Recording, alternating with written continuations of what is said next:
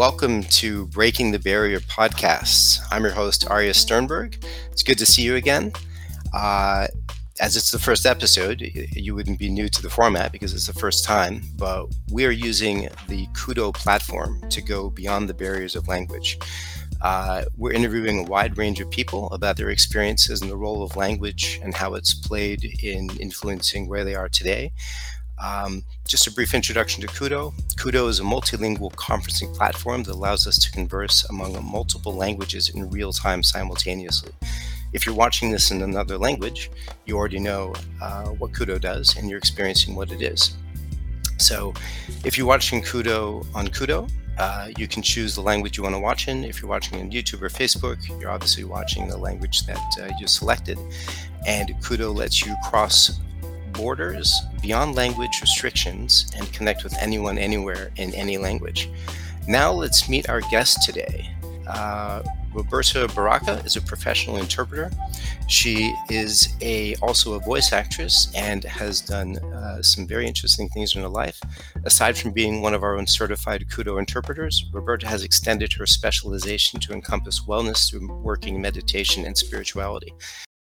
I won't spoil Roberta's amazing story, so let's turn it over to her. How are you doing today, Roberta? Olá, tô bem. Hi, I'm doing fine. It's such a pleasure to be here, and it's an honor to be here in the first episode of Kudo Breaking the Barrier. Thank you so much for the invitation, Arya. I'd like to go to my first question. Can you tell us about your experience mixing interpretation with what you've learned about voice acting? So, my work with voice, as a voice talent, a voice actor, it's not actually acting. My uh, work with voice happened through interpretation, actually. I started developing uh, work as an interpreter for meditation and neurosciences. And people would really enjoy my voice. They would come to the booth not only to compliment my work as an interpreter, translator, but also to compliment the voice.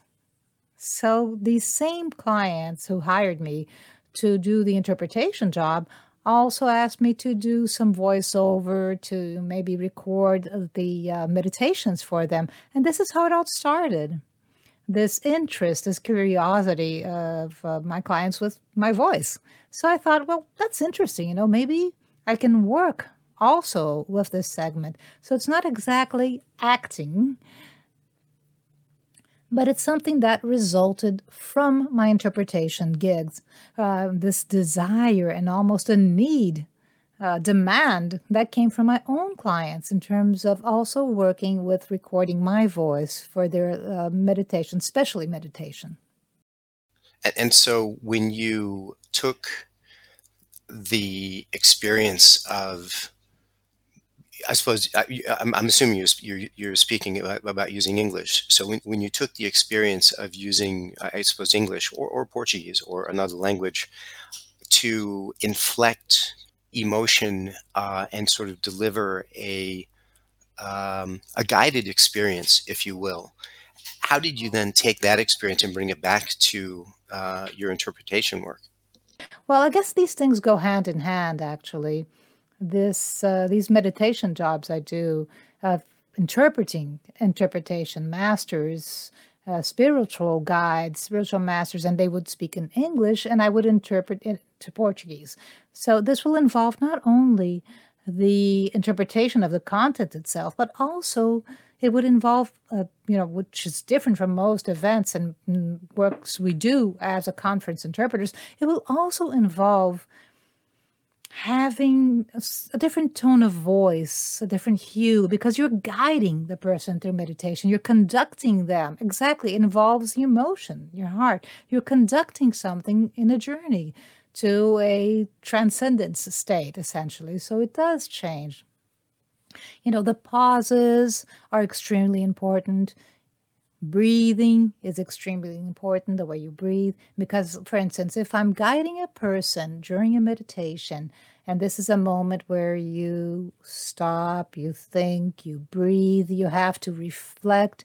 If you're guiding someone during a meditation, but my own breathing is short, is fast, and anxious, I will impact the meditation. I will not be able to conduct that meditation correctly like the master is doing. And there's there's something of um, of you really have to be in sync. The interpreter really has to be connected, you know, connected with the speaker, almost, you know, channeling the speaker and in a perfect, you know, sync. And you also have to be in that calm state.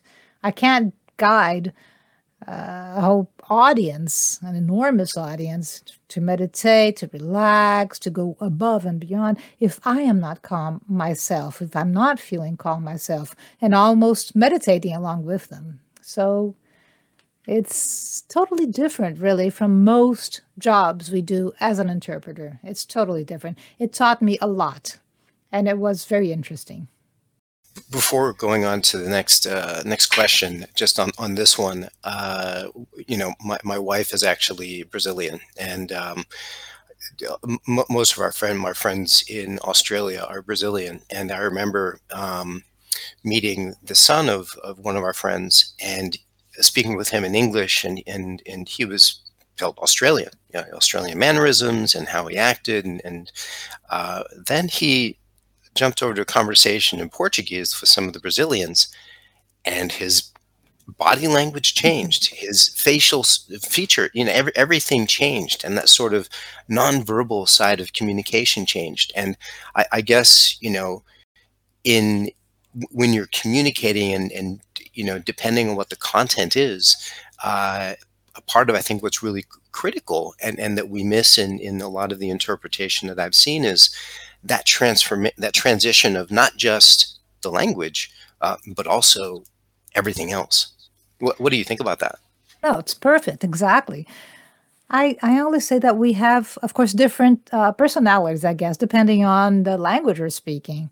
I feel like a different Roberta when I'm speaking in English. And uh, I guess we change our persona. And I see this also my daughter. My daughter, she she is bilingual. She's very bilingual. She learned both Portuguese and English, you know, very young. So I see how her personality changes when she's speaking English and when she's speaking Portuguese. It changes really. So this is also part, you know, as an interpreter, when we're also interpreting, this is a little bit of um, the adaptation we have to do in interpretation, not only uh, the content, not only cultural ad- ad- adaptations, but also the mannerisms. You know, if we're going to speak in Portuguese, the way you speak, the Brazilian way of saying things, and then if we're interpreting into English or to whatever other uh, language, it, eh, you know, it's all also you know the, the the the stance, the way you say things. There's always these hues. Each language, each culture will have a certain way of saying things. So I see that too, the same that you saw in your Brazilian friends in Australia. I see the same thing. You know, there's a total difference in depending on the language you're speaking. Definitely. Um, I mean, fa- fascinating, and we'll we'll talk a little bit later about some of some of that that translation of, of how things work. Um, on a different note, uh, I understand that you, you you were a language teacher uh, before being an interpreter. How did that influence your career as an interpreter, and, and what was the, the transition that moved from you know teaching to interpreting?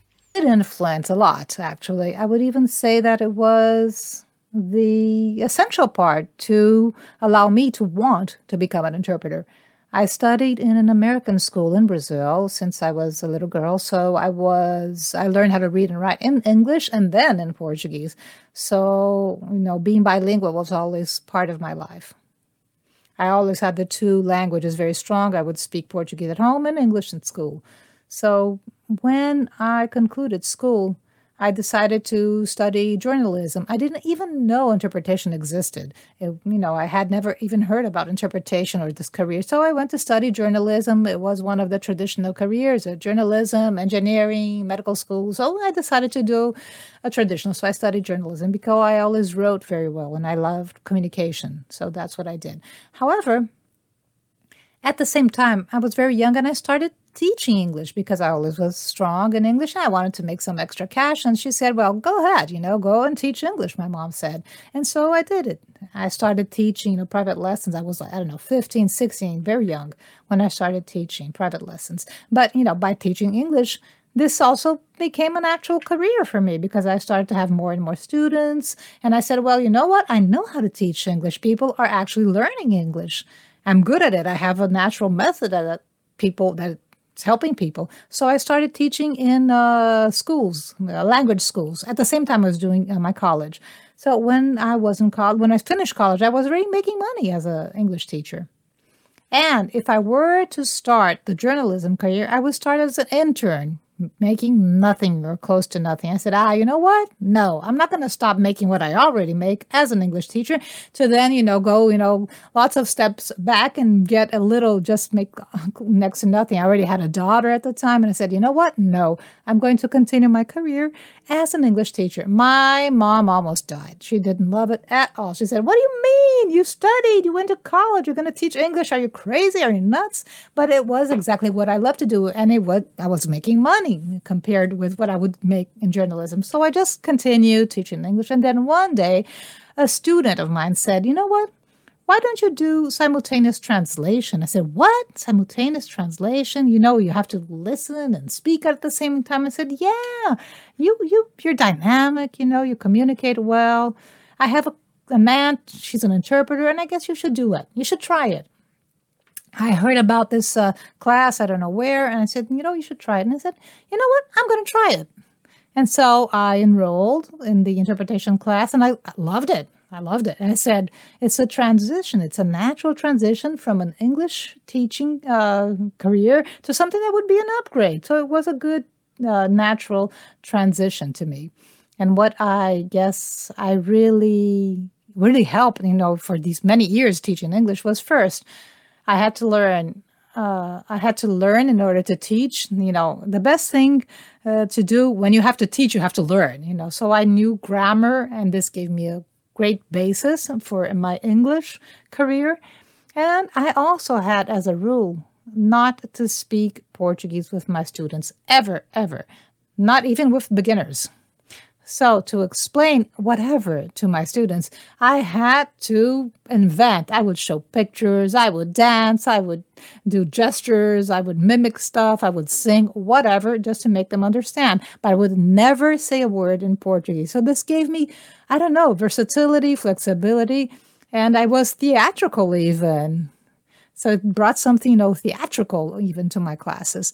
And this is something useful to me until these days in a booth you know to have resources you know you always find a resource you are creative the way you maybe you might know that exact word you have a different way of saying things and explaining things. So it was very useful to me. I was it was you know one foundation another brick and then this built a really nice house.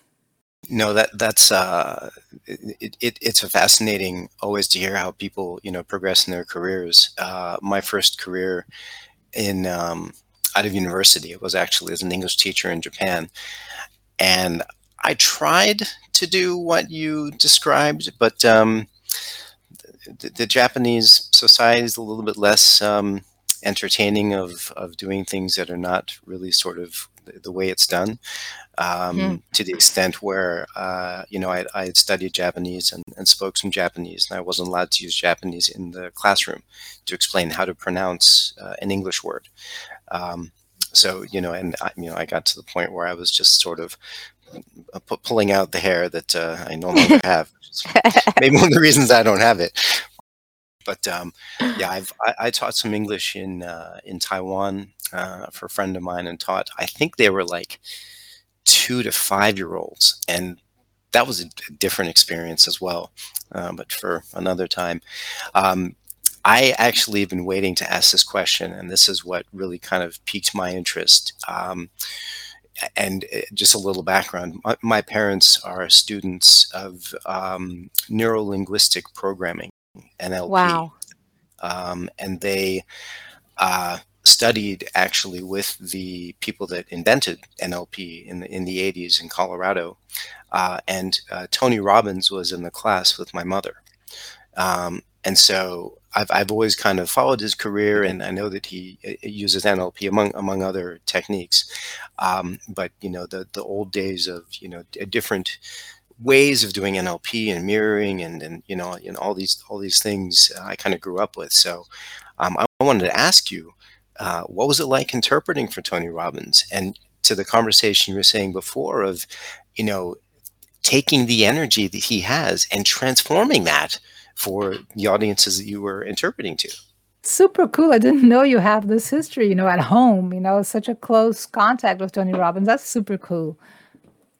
Well, first, I manifested Tony Robbins in my life in a certain way. He materialized. I was already following his career and reading his books and stuff. And then a friend joined the interpretation team, and I said, You know what? Oh, I wanted so bad to be in that team with you. And uh, this event is like me, you know, it's exactly like me. And then one of the interpreters got pregnant, and this this friend of mine referred me to replace one interpreter who was pregnant. And this is how I joined the team. I was, you know, visualizing this event in my mind. And so I manifested this into my life. So Tony Robbins started in my life through a manifestation, a willing. I haven't counted how many events, but the last time I counted, I had like 13 events. So probably maybe 15 events by Tony Robbins. Each one is uh, four to six days each, approximately. It was, and it is still, a amazing, amazing journey. I absolutely love interpreting uh, Tony Robbins. Uh, there are, of course, many challenges, but all of these challenges help me grow as a person because of the content, such an interesting content, but also as an interpreter. It's amazing, you know. First, he is, I wrote down a couple of things so I wouldn't forget. He speaks very fast, first of all. He's a fast speaker. This is, of course, a challenge. However, it's wonderful because today, when someone uh, is talking about another event where you had a fast speaker, I said, easy peasy, because since I interpreted Tony Robbins, no other speaker is truly fast. To me, he is the fastest one. Anyone else would be fast, but not as fast as Tony Robbins. So everyone is easy after you interpret Tony Robbins in terms of the pace. And it was also interesting because in the first day of the event, I got there. I was all dressed up, you know, like a conference interpreters in my suit, high heels. I was using, using you know, my uh, my pantsuits and like a conference. And I, I learned that Tony Robbins, you have to dress as if you're going to run a marathon. You, you know, you have to be comfortable pants, sweatpants, sneakers, running shoes, because, you know, to keep the same level of energy, he's always on the stage. He doesn't sit. He's standing all the time and he's jumping all the time and he sings and he screams and he will clap his hand. So, in order to convey the same level of energy, we almost never sit down. We stand a lot while interpreting. Sometimes we we will also jump with a muted microphone so that we can up our energy. So, you know, the way you dress has to do with, you know, a marathon runner. The other challenges we are confronted, well, I'm, I'm talking about challenges, but, you know, these are wonderful challenges. I'm talking about these challenges as something joyful, as you can see in my expression. Another challenge is that he uses a lot of um, music, lyrics, uh, he doesn't use music just as a background music. These are hymns. So when we saw this, we started to create versions of those lyrics in Portuguese to help us. So, for instance, there's a music that he always uses, what is life will never be the same life is changing. He always uses this uh, this song. We created a Portuguese version, so when he starts singing, we can cut, we can sing in Portuguese too, because Brazilians have to understand why that guy is up there on stage, you know, screaming, you know, his lungs out. He uses it as a hymn. He uses that something energizing.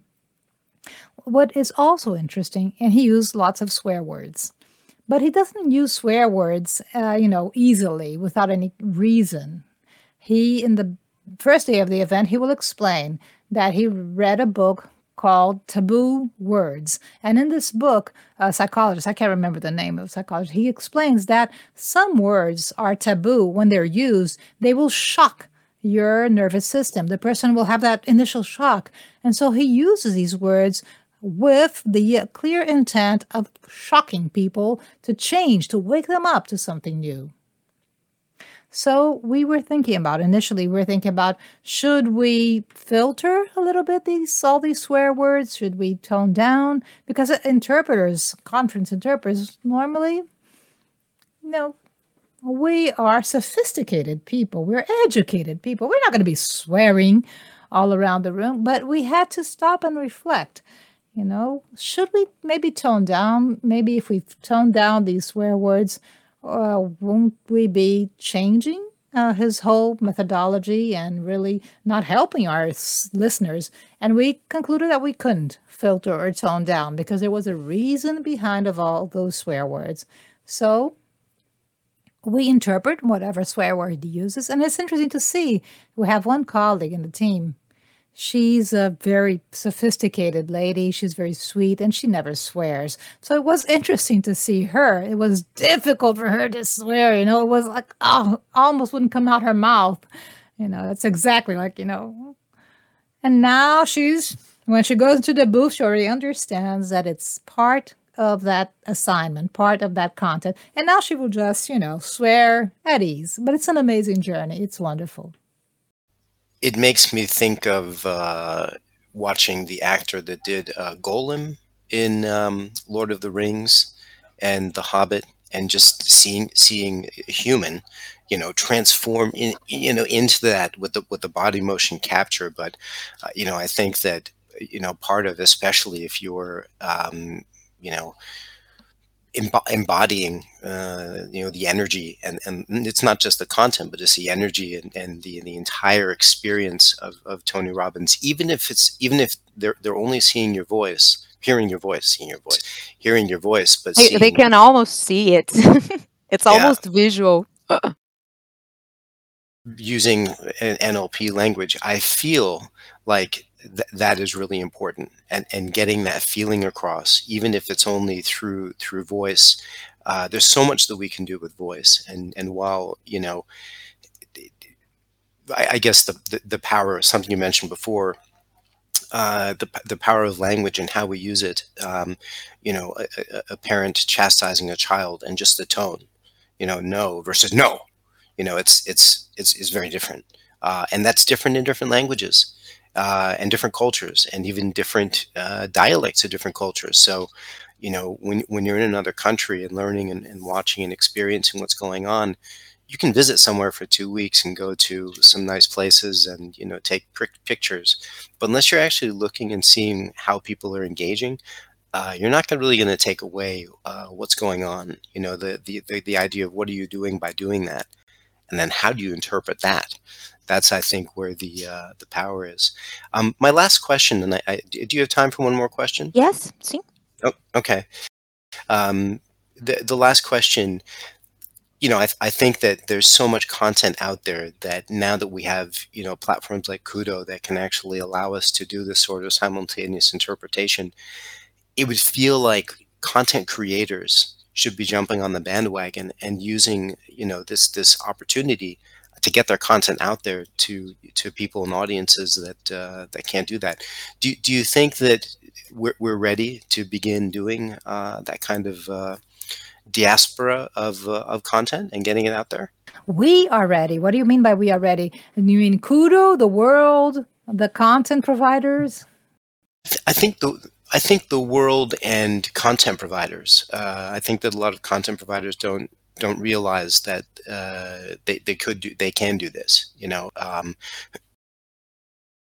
if you have 10,000 people in an arena uh, most of the world right now we can't do that um, but we can get 10,000 or 100,000 or 10 million uh, streaming and watching a, a, piece of content. And if it were communicated outward to you know different audiences that this content is available in you know another language you know it would seem like a no-brainer. And I, I, personally haven't seen much of that available from a digital perspective. Only you know in in larger arena events and, and things like with the, the likes of Tony Robbins and those level of of, of names. The other day, I was listening uh, to an interview by Fardad, Kudo CEO, and he said something that was quite interesting. He said, There are no, uh, no longer barriers. We have videos, we have phones, we have audio, we have everything. There are no longer barriers.